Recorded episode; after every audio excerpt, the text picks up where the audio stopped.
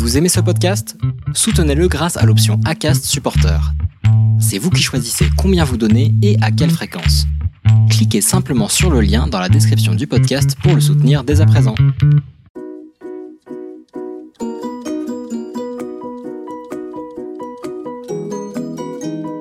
Bonjour et bienvenue dans Purpose Info, le rendez-vous de la raison d'être.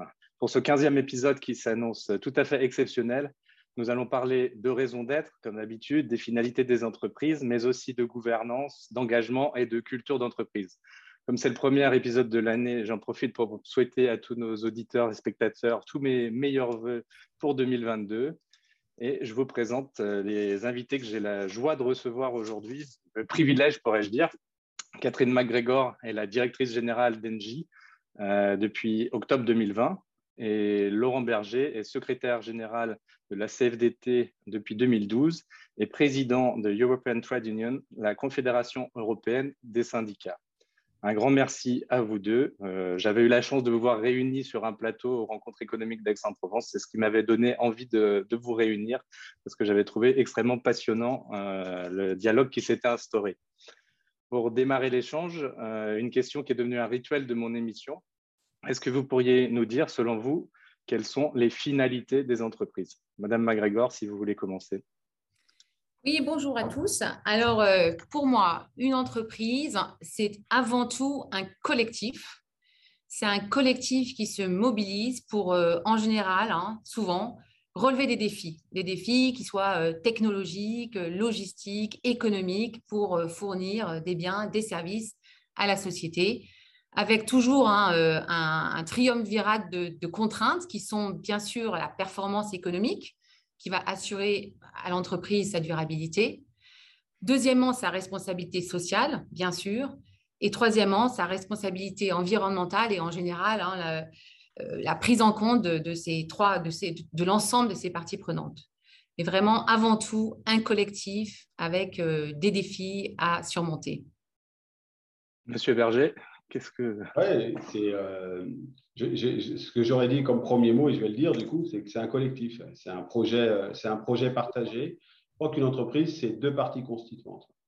Euh, c'est le capital, et parfois il y a eu une dérive en pensant que l'entreprise était centrée simplement sur cet intérêt-là, mais c'est du capital, mais c'est aussi du travail. L'autre partie constituante, c'est le, travail.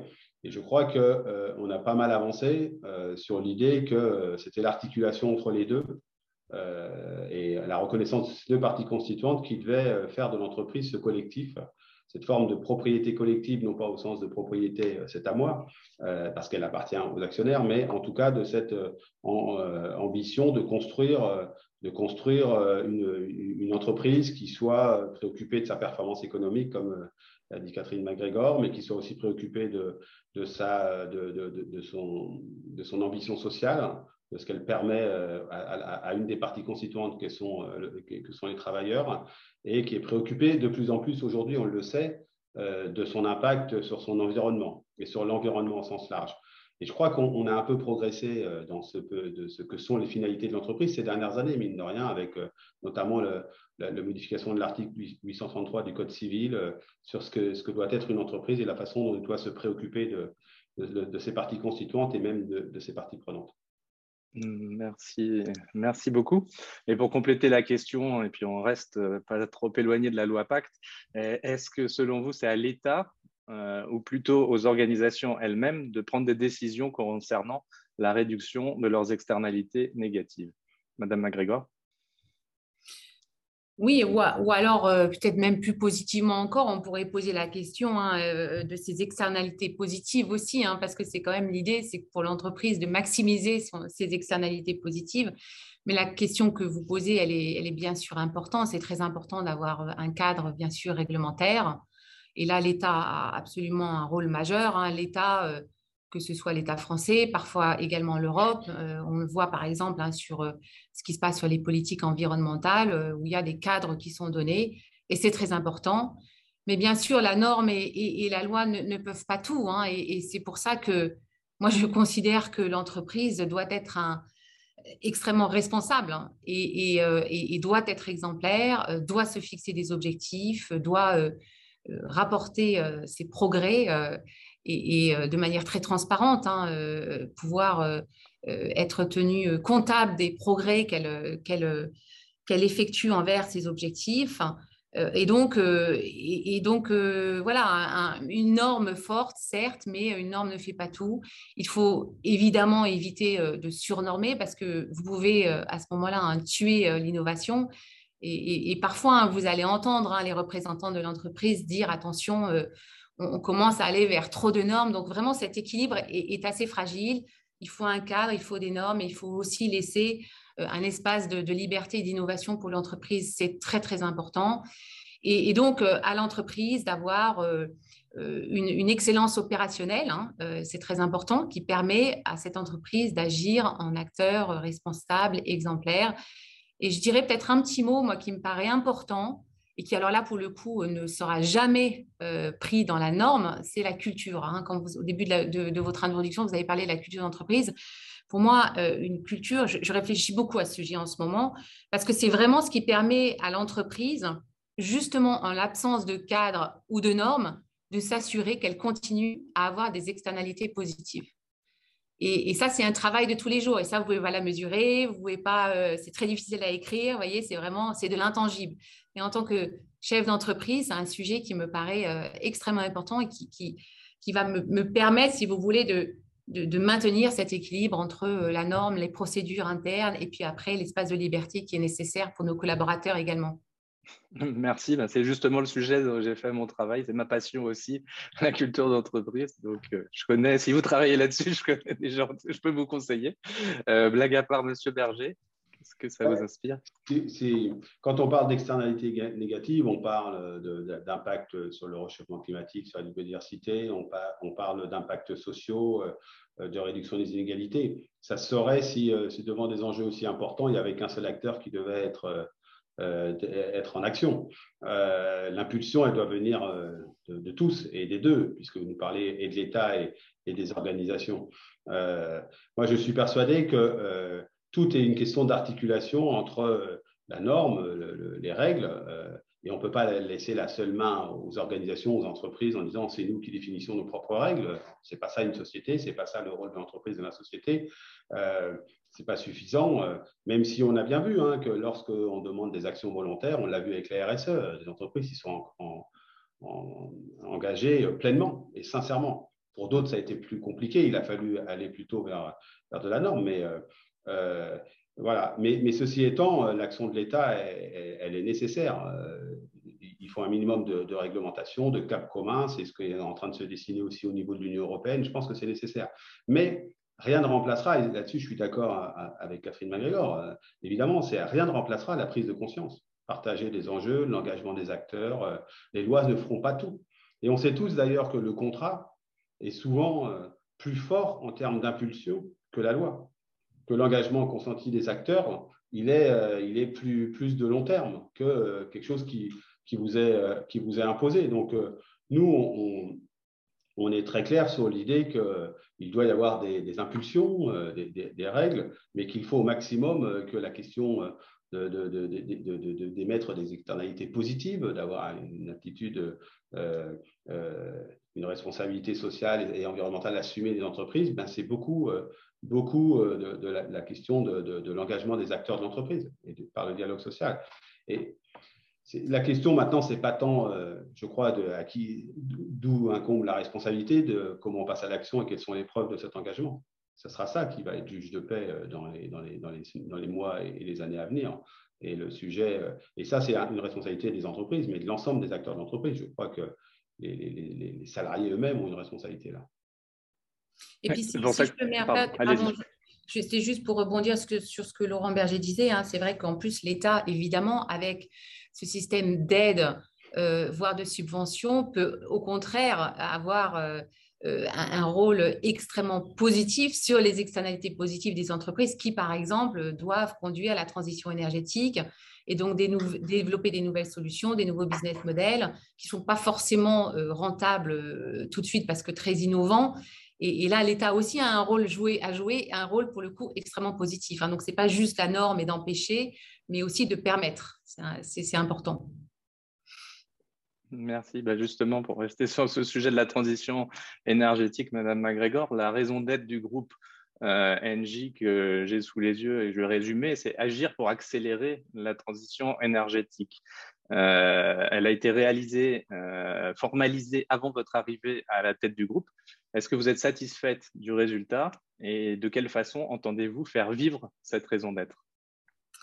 Oui, en fait, euh, je vais partager avec vous hein, mon expérience personnelle de nouvelle arrivante chez NJ euh, et pour euh, corriger la date, hein, puisque c'était le 1er janvier 2021. donc, il y a un peu plus d'un an, avec bien sûr la raison d'être inscrite dans les statuts du groupe. Et vous savez, quand vous arrivez dans une nouvelle entreprise, souvent les personnes vous dites, on, vous demande est-ce que vous pouvez me, résumer votre rapport d'étonnement? Et, c'était vraiment le, premier point euh, de mon rapport d'étonnement. C'était de constater très vite à quel point nos collaborateurs chez NJ étaient attachés à cette raison d'être. Et, j'avais peur, en fait, en arrivant toute nouvelle, de me dire peut-être que c'est quelque chose qui a été fait euh, en chambre et que finalement les collaborateurs ne sont pas appropriés et donc finalement ne sert pas à grand-chose. Je peux vous dire que chez NJ, c'est très important. C'est vraiment une boussole, quelque chose qui, euh, en fait, est très présent dans euh, les discussions, les décisions stratégiques, euh, et qui, en plus, aujourd'hui, a, la chance, enfin, ce n'est pas une chance, d'ailleurs, ce n'est pas par hasard, hein, mais aujourd'hui, les métiers d'Engie sont tournés et sont alignés avec cette raison d'être, puisque les quatre métiers principaux d'Engie euh, sont des métiers qui contribuent à la transition énergétique. Et donc, on a ce formidable alignement entre nos métiers, les besoins de nos clients et également cette raison d'être qui fait vivre les collaborateurs.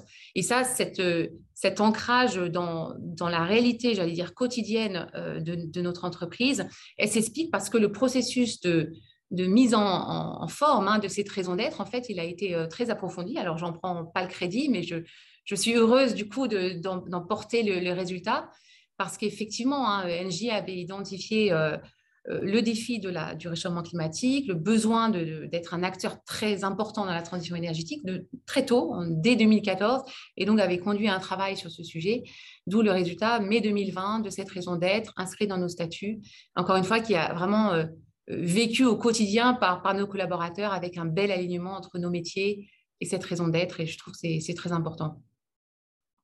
Merci. J'ai reçu il y a quelques mois euh, le représentant de la section CFDT de votre groupe dans une de mes émissions euh, qui déplorait un peu le fait que la raison d'être puisse être perçue comme un véhicule de communication. Euh, et il demandait est-ce que vous alliez aller plus loin? Est-ce que vous allez adopter l'adoption Est-ce que vous allez adopter la qualité pardon, de société à mission? Qu'en pensez-vous? Oui, alors euh, franchement, là, euh, il faut, que je rediscute avec lui parce que je, trouve, que vraiment chez Engie, la raison d'être, c'est bien plus qu'un véhicule de communication. Mais vraiment, hein, j'en suis absolument convaincue. Encore une fois, je, le dis avec d'autant plus de force que je n'en ai pas la, maternité. Euh, je pense que nos collaborateurs, ils sont extrêmement attachés. Euh, nous avons euh, d'ailleurs hein, une gouvernance extrêmement impliquée dans les sujets euh, RSE. Nous avons des objectifs en matière de RSE donc, qui, sont encore une fois très alignés avec cette raison d'être, hein, avec des objectifs chiffrés de développement de nouvelles capacités dans les renouvelables, bien sûr, avec une ambition très très forte, de décarboner notre production d'électricité, d'aider à décarboner les opérations de nos clients. Nous avons des objectifs en matière de biodiversité. Donc, on a vraiment une longue liste d'objectifs euh, en matière de RSE euh, dont nous, euh, chaque année, et de manière très régulière, hein, dont, nous, avons, dont nous publions les, résultats. et donc, avec une responsabilité très, très forte hein, par rapport à ces objectifs.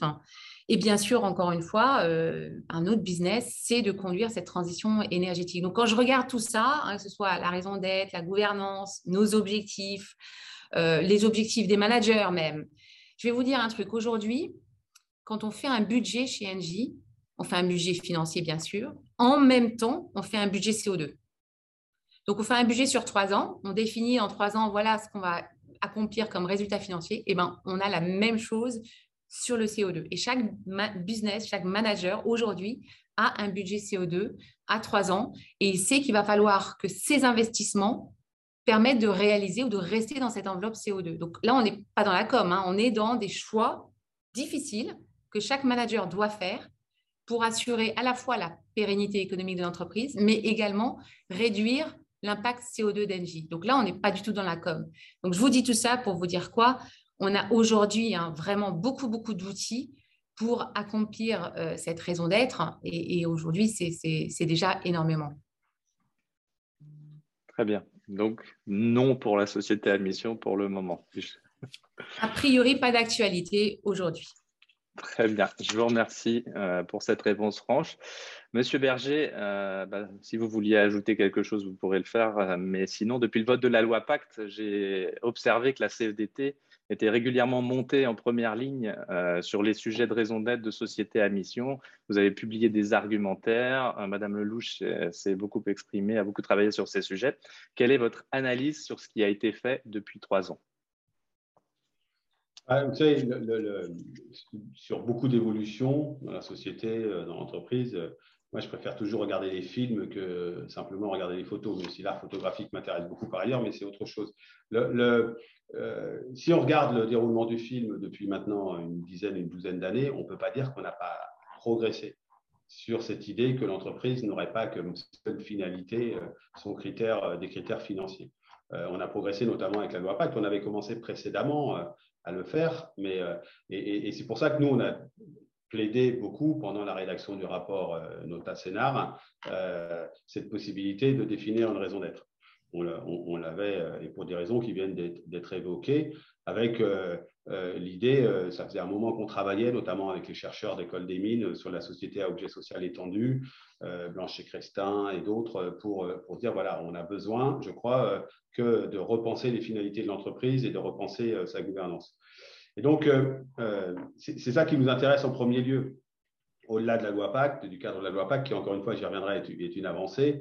Euh, ça facilite les choses pour nous, mais ce qui nous intéresse, c'est comment les engagements formels se traduisent au quotidien dans l'activité de l'entreprise. Parce que finalement, et, d'ailleurs, ce que vous dites sur le représentant de la CFDT d'Engie, il faudrait voir s'il dit la même chose maintenant. Euh, c'est pas sûr pour avoir échangé avec lui récemment. mais en tout cas, ce qui est important, c'est comment quotidiennement et, de façon concrète dans l'entreprise, ça, ça, ça, procure des résultats Et est-ce que c'est l'objet d'un dialogue? Pour moi, c'est ça euh, l'enjeu. Et donc, euh, adopter une raison d'être, ce n'est pas une fin en soi. Parce que vous savez, vous pouvez le faire de deux manières. Vous pouvez le faire de façon approfondie en vous demandant réellement ce que vous voulez être. Vous pouvez le faire avec une belle agence de communication et avoir une belle, une belle punchline et, ça peut marcher. Quoi. Et donc, ce n'est pas ça que vous avez compris euh, qui, est en jeu pour nous. Et c'est pour ça qu'on a publié un argumentaire pour outiller les salariés là-dessus. Euh, les représentants des salariés, nos militants, euh, pour faire connaître le dispositif, mais aussi pour donner des, arguments aux représentants des salariés pour que la raison d'être soit un objet de dialogue social. Euh, et donc, je crois que c'est ça qui est, important pour nous. Alors maintenant, est-ce qu'on peut aller plus loin? D'abord, nous, on plaide pour que la raison d'être soit inscrite inscrit dans les statuts de l'entreprise. Ça nous paraît fondamental. Donc, c'est un engagement de long terme. Est-ce qu'on peut aller plus loin? Nous, on est intéressé par cette idée de, société à mission. J'en ai, débattu euh, avec Jean-Dominique Sénard dans le cadre d'un débat européen. C'est un objet qui nous intéresse particulièrement parce que c'est aller, au-delà pardon, du cadre réglementaire et, fixer des engagements un peu plus, un peu plus, un peu plus forts. Euh, et donc, c'est vrai que les représentants d'Engie, euh, CFDT d'Engie, plaident, pour ça, je, le sais ce qui est la position d'un jour n'est pas forcément la position de toujours. Euh, ça, dépend, euh, ça dépendra du dialogue. On n'est pas là pour débattre. Moi, je ne suis pas le représentant des salariés d'Engie, euh, même si, évidemment, je trouve qu'ils font du bon travail, y compris en termes de dialogue social. mais la société à mission, pour nous, est une avancée. Et, on a aussi travaillé sur la place que les salariés devaient avoir dans ce type de, société à mission, leur rôle au sein du comité de mission, en faisant un certain nombre de recommandations.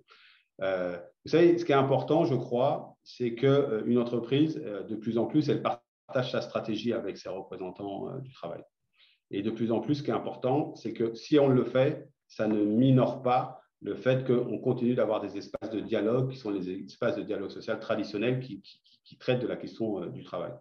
Voilà. donc, on, a fait toute une série de propositions moi, je continue de croire que la CVT continue de croire que cette émission est une initiative, euh, une innovation intéressante. Après, on n'est pas en train de s'enflammer. Hein. Il y a 500, un peu plus de 500 entreprises euh, à ce jour euh, qui ont adopté, qui sont devenues entreprises à mission. Il y a 2 millions d'entreprises en France, donc il y a encore beaucoup de chemin à faire. Mais je le disais en, préalable, c'est un film. Le film est plutôt bien parti avec la raison d'être, la société à mission. On va maturer tout ça les uns et les autres aussi. On est en train de. Il faut savoir que ce, débat qu'on a pour les représentants des salariés que je suis, il y a dix ans, on en était à, avoir des slogans entre nous. Là, maintenant, on est en train d'essayer de mettre les choses en place. Moi, je préfère euh, cette période-là à celle d'avant, personnellement. Oui, et, euh, je suis complètement d'accord hein, avec ce que vous dites. Je pense qu'il faut aussi laisser un petit peu les choses se, décanter. Hein. Euh, nous, notre, raison d'être, elle a moins de deux ans. Elle est inscrite dans les statuts, mais elle a moins de deux ans. Donc, c'est bien aussi de se donner un petit peu de temps.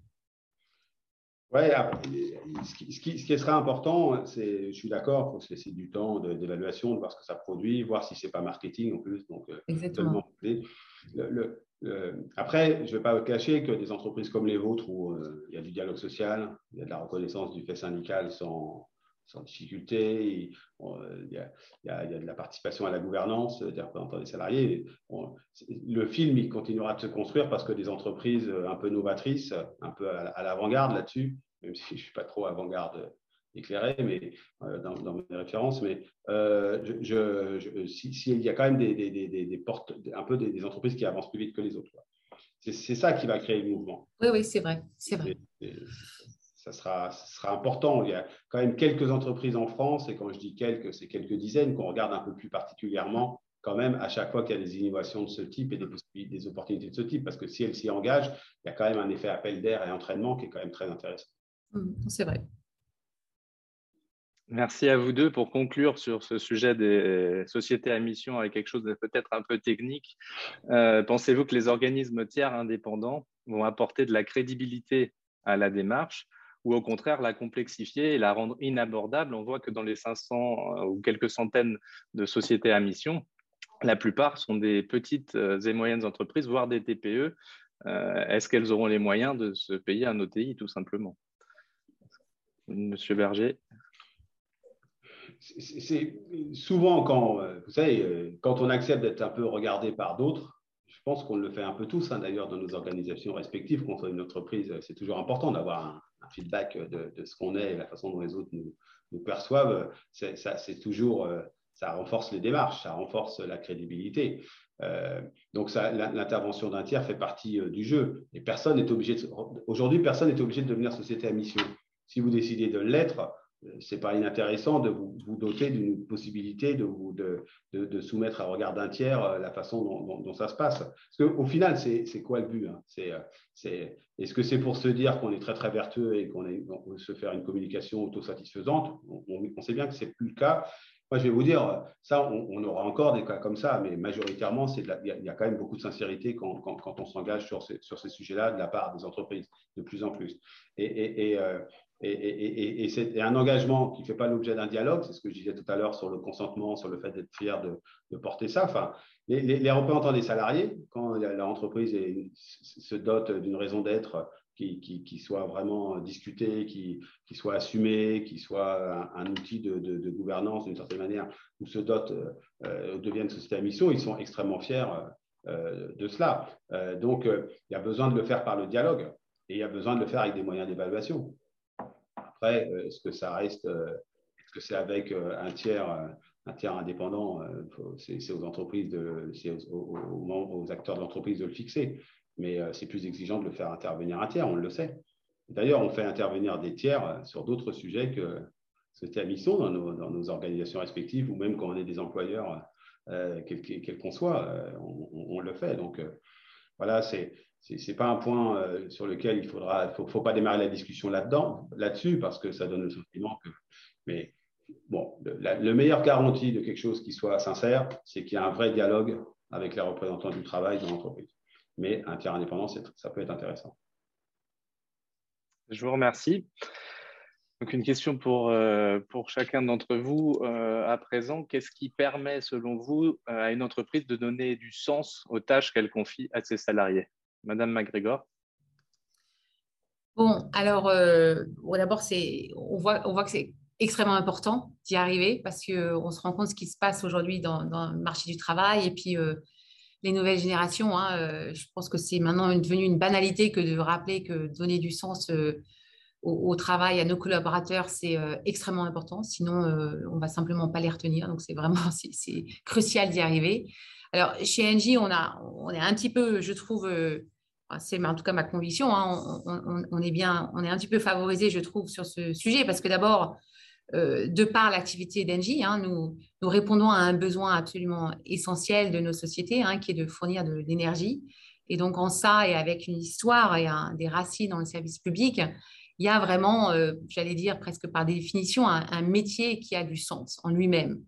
Deuxièmement, euh, comme je l'ai rappelé tout à l'heure et avec notre raison d'être, hein, nos métiers sont au cœur de la transition énergétique, qui est un enjeu évidemment majeur, puisque transition énergétique, c'est un des axes principaux, pas le seul, mais un axe très important de la bataille contre le réchauffement climatique. Et on le sait, hein, c'est euh, évidemment aujourd'hui un, un, enjeu, une, un, combat, j'allais dire, hein, que les jeunes euh, adoptent d'autant plus qu'ils ont un sens de la responsabilité des futurs, pour les futures générations de protéger la planète, j'allais dire presque plus aigu encore que les anciennes générations.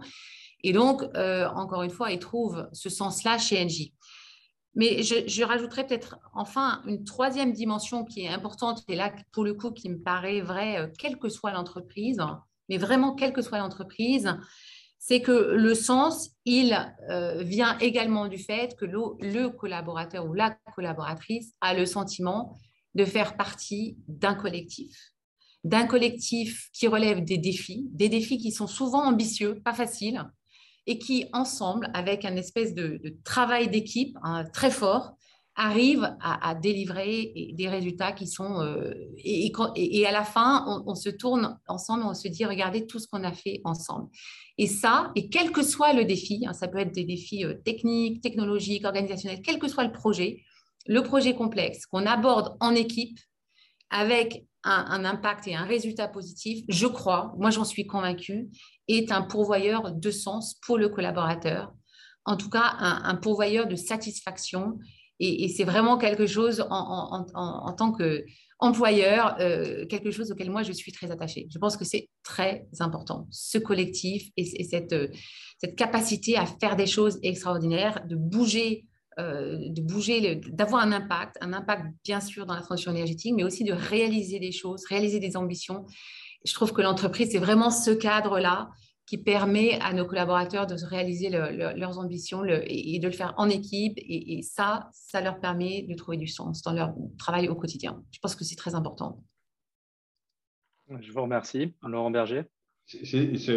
moi, je partage l'idée qu'il y a sans doute eu un mouvement, euh, euh, pas, pas, seulement récent, mais qui s'est accéléré récemment autour de la quête de sens euh, des, des, des, travailleurs et notamment des plus jeunes euh, sur, euh, sur, sur, sur, leur travail, sur l'entreprise dans laquelle ils l'exercent, etc.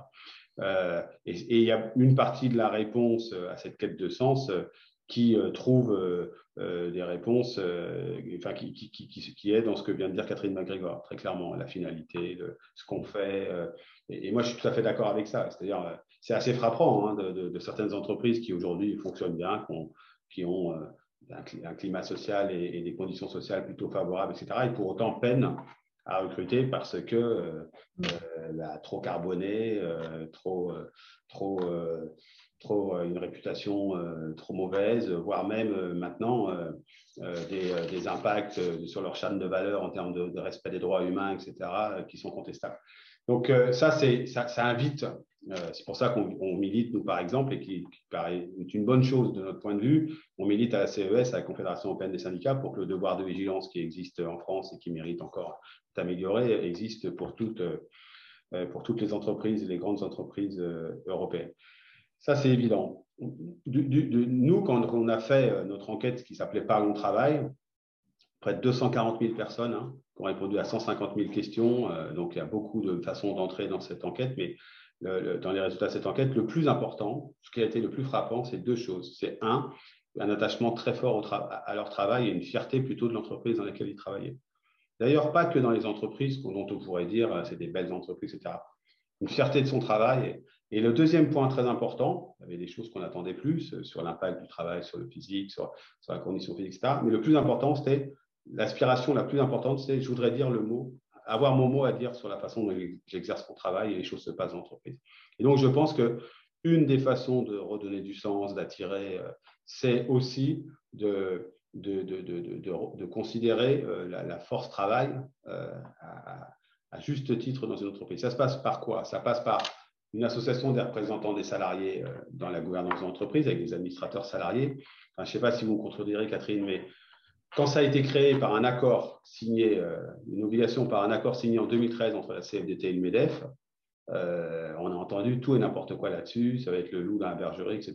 Moi, aujourd'hui, je rencontre des chefs d'entreprise qui me disent ben, ce n'est pas inintéressant de discuter quand même avec des représentants euh, des salariés, et souvent, ils sont très attachés, ils, sont, ils ont totalement compris ce qu'était le rôle d'un administrateur. regardez, hein, les suites, c'est pas toujours euh, les représentants des salariés, même au contraire. Hein.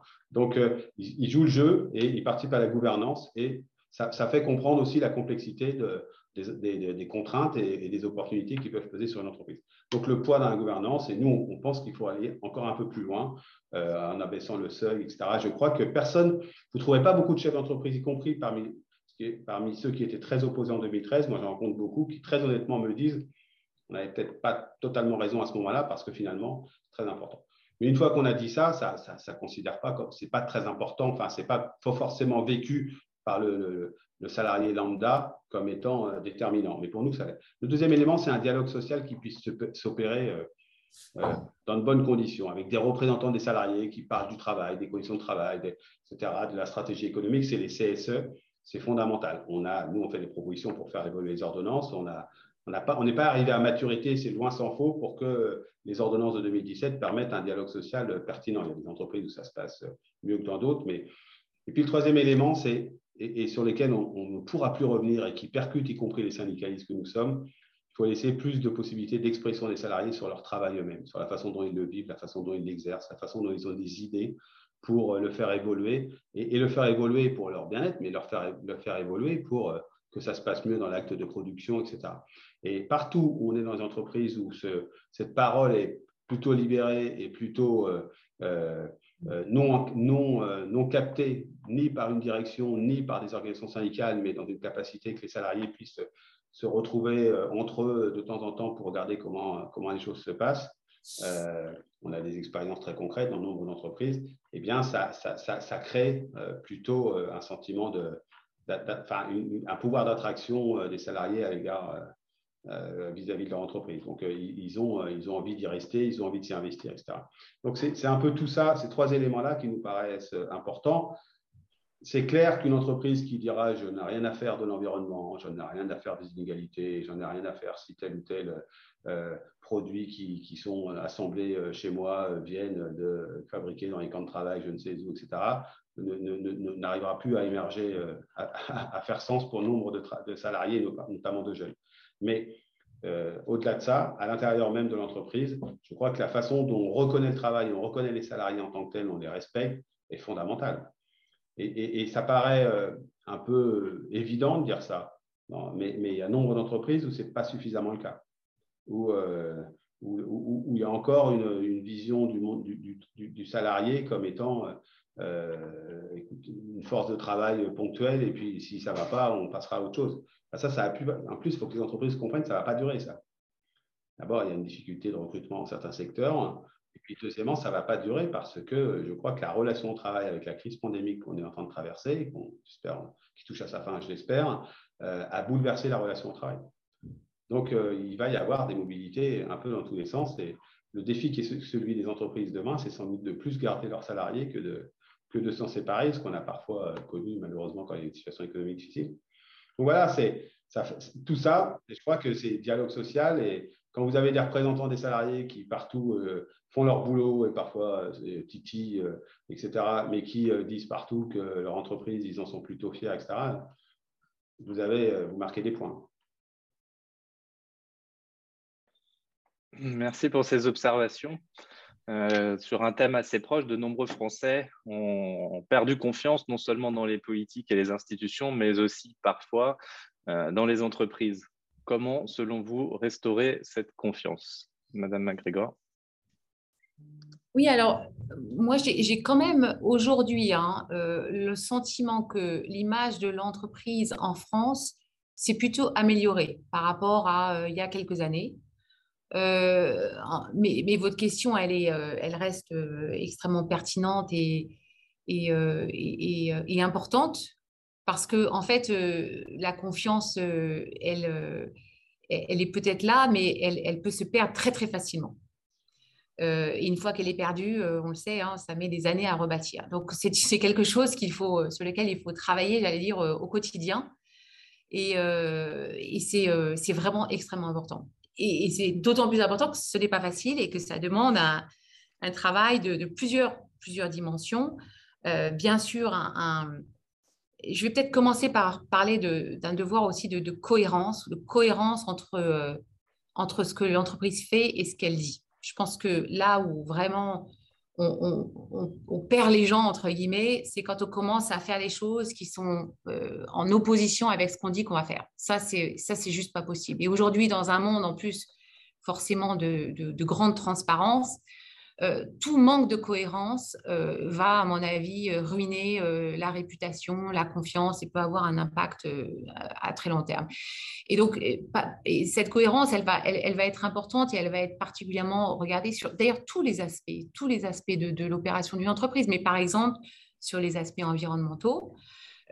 si par exemple on se dit exemplaire, etc., et puis qu'une de nos opérations euh, pas bien géré, euh, un problème opérationnel avec un problème environnemental à la clé, là, on est en décalage et là, c'est vraiment inacceptable. Donc, moi, je suis assez... Euh, enfin, c'est vraiment un sujet auquel je réfléchis beaucoup. Encore une fois, c'est ce sujet de cohérence. Et donc, pour une entreprise aussi grande qu'Engie, on a des objectifs, bien sûr, RSE très importants. Il faut également qu'on soit exemplaire opérationnellement.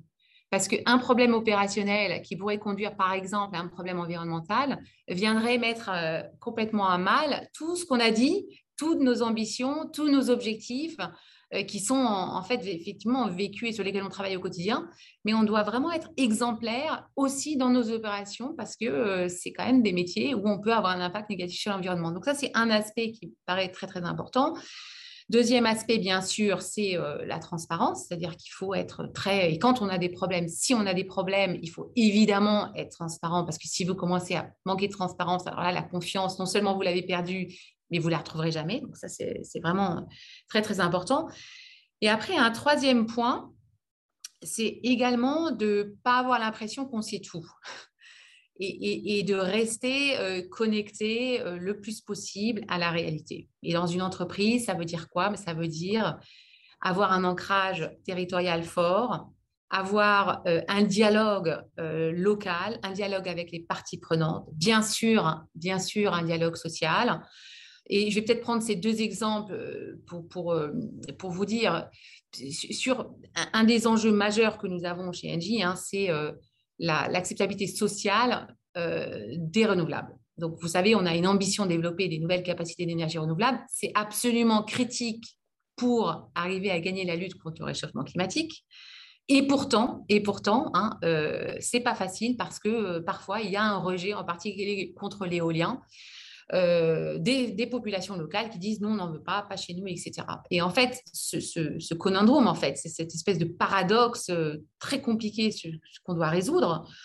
Euh, nous, on ne voit qu'un chemin. C'est certainement pas Engie qui arrive dans une région et dire attention, on va appliquer la PPE, on va développer tel. Non, c'est vraiment de passer beaucoup, beaucoup de temps avec les parties prenantes locales, les collectivités, les élus, les habitants et définir avec eux le projet qui va euh, gêner le moins ou être accepté le mieux pour, pour finalement développer ces nouveaux, euh, nouvelles capacités d'énergie renouvelable, mais dans un climat où elles vont être acceptées, où elles vont représenter quelque chose pour les sociétés locales. Donc ça, c'est, c'est un exemple, j'allais dire presque un peu provoquant, parce que je sais que l'éolien déclenche toujours beaucoup d'émotions, mais pour vous dire que c'est plutôt dans la co-construction qu'on va y arriver et, ça, c'est vraiment important. Et j'utilise cet exemple pour vous dire que même une grosse entreprise comme la nôtre, une grande entreprise comme la nôtre, il faut qu'on ait l'humilité euh, dans nos projets euh, d'aller euh, écouter nos parties prenantes et, parfois même hein, d'adapter le design d'un projet, la, manière dont on pensait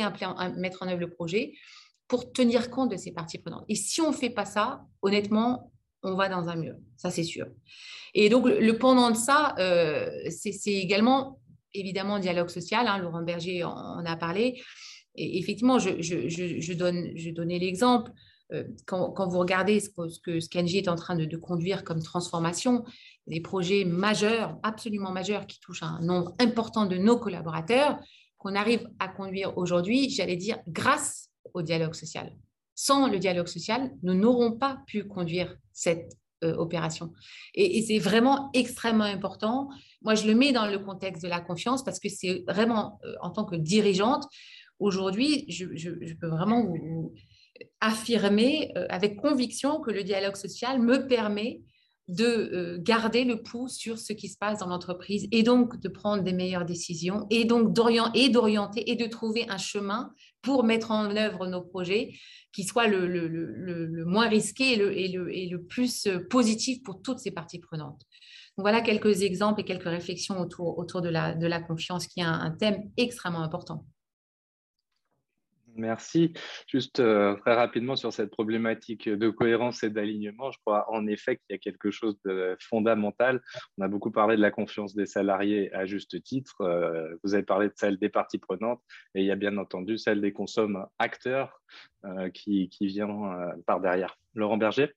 Oui, d'abord, moi, je, me méfie, c'est des réalités, hein, mais je me méfie beaucoup de, de là où on parle chacun, euh, de se réjouir de la défiance qui pourrait exister à l'égard de telle ou telle autre ou telle autre euh, institution. Je crois qu'on en souffre tous. Et les entreprises, objectivement, dans tous les baromètres, moins que d'autres. Moins que les organisations syndicales, moins que les partis politiques, moins que les médias, moins que et moins que. Mais de toute façon, moi, je me réjouis de, je me réjouis jamais de la défiance dans une société à l'égard des institutions, parce que c'est ce qui l'institution ou de ce qui la constitue, parce que c'est de toute façon un affaiblissement démocratique. Euh, mais c'est vrai que euh, il y, a un léger regain euh, en termes de confiance, euh, mais, il y a une confiance dans les entreprises qui est insuffisamment basse. D'ailleurs, c'est incroyable parce qu'on a peu confiance dans les entreprises, mais nous, notre enquête sur le travail, notre enquête sur le travail a montré que lorsqu'on on y travaille, on en a plus confiance que l'ensemble des Français. Vous voyez ce que je veux vous dire En moyenne, c'est on a confiance dans son entreprise, mais pas dans les autres. Toujours, ça peut être envoyé dans la société dans beaucoup de choses, hein, malheureusement. Donc, il euh, faut toujours se méfier de ça. Mais une fois qu'on a dit ça, il y a une exigence. Enfin, moi, je, souscris totalement à ce qu'a dit euh, Catherine McGregor euh, sur tous les sujets importants. la crédibilité des engagements, ça nécessite de la cohérence, ça nécessite une démarche globale de, de, dialogue avec les parties prenantes, de dialogue social, de, pédagogie, de sincérité, de communication. Et, et la période, elle est favorable, c'est vrai, parce qu'on l'a dit, il y avait une attente des salariés. Mais il y a une attente aussi, vous l'avez dit, euh, des citoyens et des consommateurs très très forte. Euh, euh, et donc, je crois que les entreprises, elles ont à faire la, force, la, démonstration de leur engagement. C'est ça. et, d'ailleurs, je, vais, taquiner un peu. Catherine McGregor, elle aurait pu, il vient d'avoir un accord qui a été signé, un accord international qui a été signé, un accord cadre mondial qui a été signé chez Engie, qui, lorsque vous, êtes, vous vous interrogez sur est-ce que NJ est une entreprise qui mérite notre confiance, etc. Quand vous regardez euh, les choses en termes de protection sociale, de qualité du travail, euh, de, droits fondamentaux, etc. C'est ça qu'il faut rendre. C'est-à-dire que, et pas pour dire on l'a fait et on se cache derrière un texte, mais nos engagements se, traduisent dans, les faits. Moi, je, enfin, qui a gagné que la confiance des citoyens baisserait inexorablement à l'égard des entreprises? Personne. D'ailleurs, ils n'ont pas à gagner non plus euh, personne n'a à gagner que ça baisse à l'égard euh, des corps constitués de notre société, etc. Hein, c'est pareil. Mais, c'est parce qu'on fera la, démonstration que les choses peuvent bouger, parce qu'on acceptera d'être regardé aussi. Que les entreprises acceptera d'être regardées, d'avoir un effet miroir avec, euh, d'autres, avec ses parties prenantes, mais aussi avec, on parlait d'un tiers indépendant tout à l'heure, mais aussi avec ses organisations syndicales. Parce qu'on reconnaîtra que la perfection n'existe pas, mais que euh, la, tentation, le chemin pour essayer d'y parvenir euh, est emprunté. C'est ça qui fera la confiance dans, les entreprises. Mais vous savez, moi, je suis un syndicaliste, euh, je dis ce que je pense, mais je n'ai jamais considéré qu'il fallait considérer que l'entreprise était, était un adversaire. C'est pure folie lorsqu'on est un syndicaliste, qu'on représente les travailleurs. C'est pure folie faut considérer que l'entreprise, c'est un peu notre propriété euh, sociale d'une certaine manière aussi. Je sais que ça, ça fait réagir comme terme, mais en même temps, c'est comme ça que je le pense. C'est-à-dire que c'est aussi à nous. Nous sommes, enfin, l'entreprise, c'est aussi les salariés de l'entreprise. Et que euh, lorsque eux-mêmes, et c'est pour ça que je rechute sur le dialogue social, euh, lorsque eux-mêmes sont plutôt fiers de travailler, dans leur environnement proche, en général, la cote de confiance dans leur entreprise, elle est, elle est, elle est, elle est plutôt bonne parce que malheureusement, ces enquêtes qui sont un peu globales, qui sont nécessaires, on est souvent défiant avec ce qu'on ne connaît pas. Quand on le connaît, euh, on l'est moins. Donc c'est pour ça que l'entreprise ne doit pas hésiter à s'engager aussi euh, et à dire comment elle s'engage sur un certain nombre d'éléments euh, qui, touchent les consommateurs, les citoyens et les travailleurs eux-mêmes. Alors, cet, accord mondial, c'est vrai que nous en sommes très fiers. Hein, merci, merci Laurent Berger d'en avoir parlé. Nous en sommes très fiers. Je l'ai signé la semaine dernière. C'est un travail de, je crois, de, deux ans hein, par les différentes euh, organisations syndicales, dont certaines donc mondiales, donc avec une ambition d'engagement de, social minimum dans, tous les pays où nous travaillons, où nous sommes présents, euh, dont certains pays où franchement les couvertures sociales sont, plutôt très très faibles. Voyez, donc on, a vraiment une, ambition d'avoir une ambition sociale, j'allais dire, pour tous nos collaborateurs. Et euh, c'était un moment émouvant que cette signature parce que effectivement, le fruit d'une négociation quand même assez, assez longue où les gens, euh, nos partenaires sociaux ont passé euh, beaucoup, beaucoup, beaucoup d'heures de, dialogue pour, pour vraiment aligner tous ces intérêts. Donc c'était un beau moment et euh, merci de, l'avoir rappelé. Non, mais parce que quand il y a un accord qui est signé, les, signataires et les militants de la CFDT, José Bello notamment, qui est le délégué syndical central, en sont, en sont très fiers aussi. Euh, parce que ça montre euh, le respect des droits fondamentaux, une responsabilité sociale d'Engie. Donc, euh, mm. c'est toujours une construction. vous savez, il y avait eu un débat qui m'avait terrifié il y a quelques années, c'est fallait-il ou pas aimer l'entreprise? Débat à la con, ah comme les Français savent le faire par excellence. C'est-à-dire que ce n'est pas le sujet. C'est qu'il faut qu'on comprenne que l'entreprise, lorsqu'on est un syndicaliste, qu'on est représentant des salariés, qu'on est un salarié soi-même, ça nous intéresse grandement et qu'on veut y participer. Et on va y participer des fois plus, évidemment. Euh, mais euh, c'est ça le.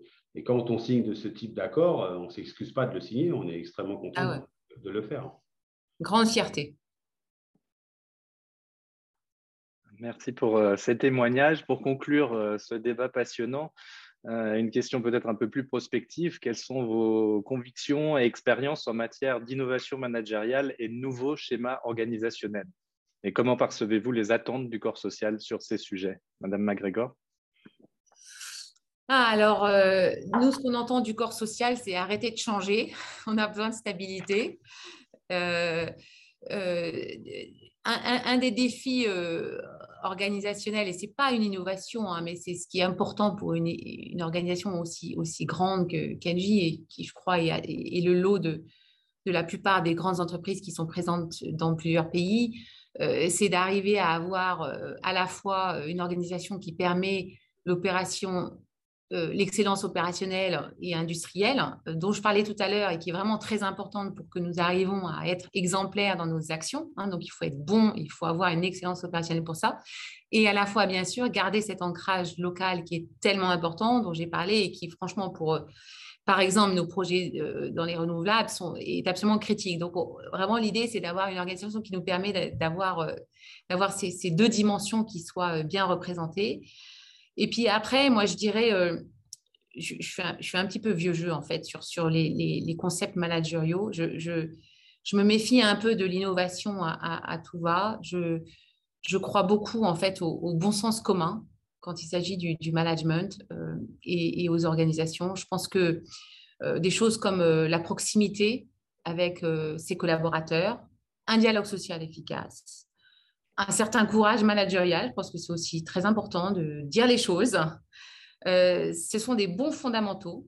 Et je pense que c'est bien euh, de, rester assez près, de ne pas trop s'éloigner de ces fondamentaux, en fait. Et donc, tout ce qui est euh, innovation, nouveaux concepts, etc., moi, je me méfie un peu. Je suis un peu vieux jeu. J'aime bien revenir aux concepts de base qui, à mon avis, sont, sont importants pour, pour offrir un, un environnement où nos collaborateurs peuvent, peuvent s'épanouir un peu dans le, dans le, sens de la discussion que nous avions jusqu'à présent. Oui, je ne sais pas, du coup, on doit être deux à être vieux jeu, mais euh, vous avez d'abord le corps social, euh, les salariés actuellement, euh, ils ont quand même un peu morflé, comme tout le monde, comme toute la société, avec cette pandémie. Et ce besoin de. Ça va faire évoluer le travail. S'il y a un domaine sur lequel on n'a pas encore mesuré les choses, c'est qu'est-ce que ça va, qu'est-ce que ça aura bougé dans la relation au travail, dans la relation à ses collègues, dans les collectifs de travail, etc. Donc ça, il va falloir aussi qu'on se pose et il faudra beaucoup de dialogue, beaucoup d'écoute des salariés euh, pour, pour le faire. Mais je, pense que euh, euh, le, demain, le management, il, sera, il devra être un peu comme il aurait dû être, il devrait être depuis toujours, c'est-à-dire avec de la confiance, avec de la bienveillance, ça n'enlève pas l'exigence, la bienveillance, euh, avec de l'écoute, avec euh, des volontés de coopération. de quoi on s'est aperçu pendant cette période? On s'est aperçu finalement que euh, le travail, ce n'était pas simplement l'accomplissement d'un acte individuel de production, quelle qu'elle soit. C'est aussi de l'intelligence collective, c'est de la compétence collective. Et donc, la coopération devrait être remise un peu sur le haut de la pile des préoccupations managériales. Donc, les recettes toutes faites, j'y crois pas en fait. Euh, je crois qu'il faut des managers qui s'assument, qui aient, la possibilité d'assumer ce que sont leurs responsabilités. On sait aujourd'hui que c'est parmi ceux qui sont les plus percutés dans, la période que l'on est en train de traverser. Moi, je, m'aperçois que des, des, responsables, des managers euh, qui étaient excellents en présentiel le sont, euh, sont plus en difficulté en, distanciel et vice-versa d'ailleurs fois, donc il y a besoin d'accompagnement de, de, ces managers mais, et de ces responsables. Mais je crois que vraiment, il faut se mettre d'abord, c'est quoi le cadre dans lequel on Et là, franchement, euh, le, le, le, slogan qui marche le plus auprès des salariés quand on veut faire quelque chose, c'est le respect.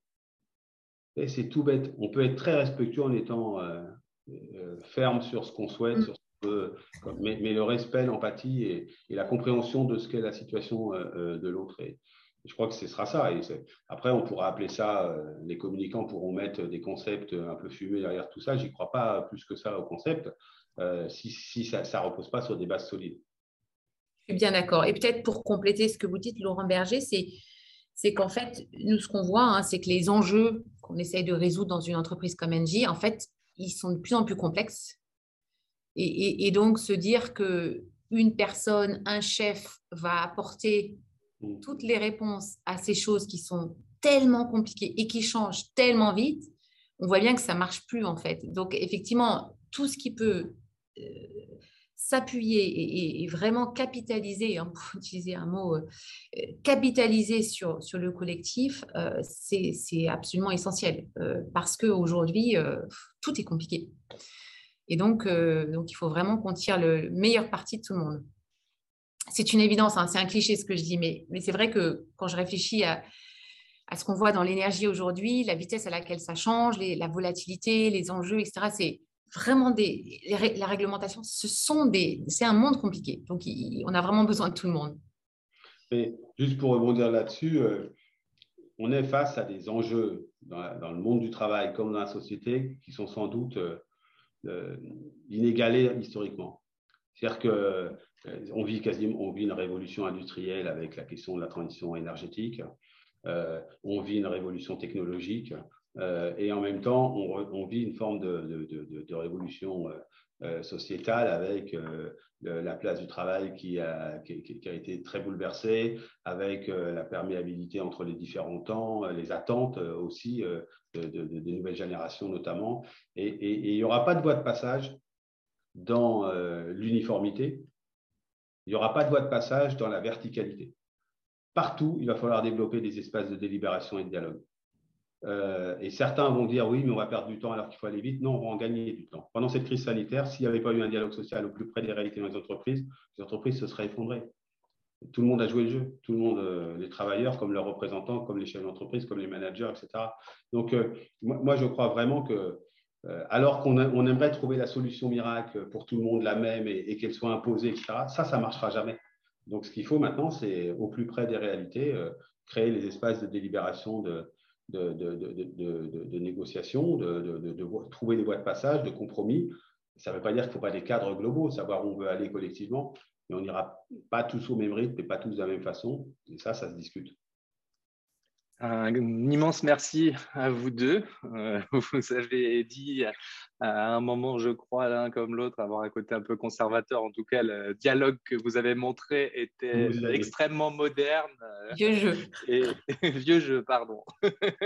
Euh, et c'était sur un sujet en particulier. Mais je voulais rebondir là-dessus pour dire que ça donnait une image extrêmement moderne de vous voir ainsi dialoguer ensemble et imaginer le futur de l'entreprise, l'utilité de l'entreprise. Donc, je vous remercie. Je remercie les auditeurs et spectateurs de Purpose Info et je vous donne rendez-vous le mois prochain pour un nouvel épisode. D'ici là, n'hésitez pas à me contacter si vous aussi vous voulez témoigner sur ces sujets. Bonne journée à tous. Merci. Merci, au revoir.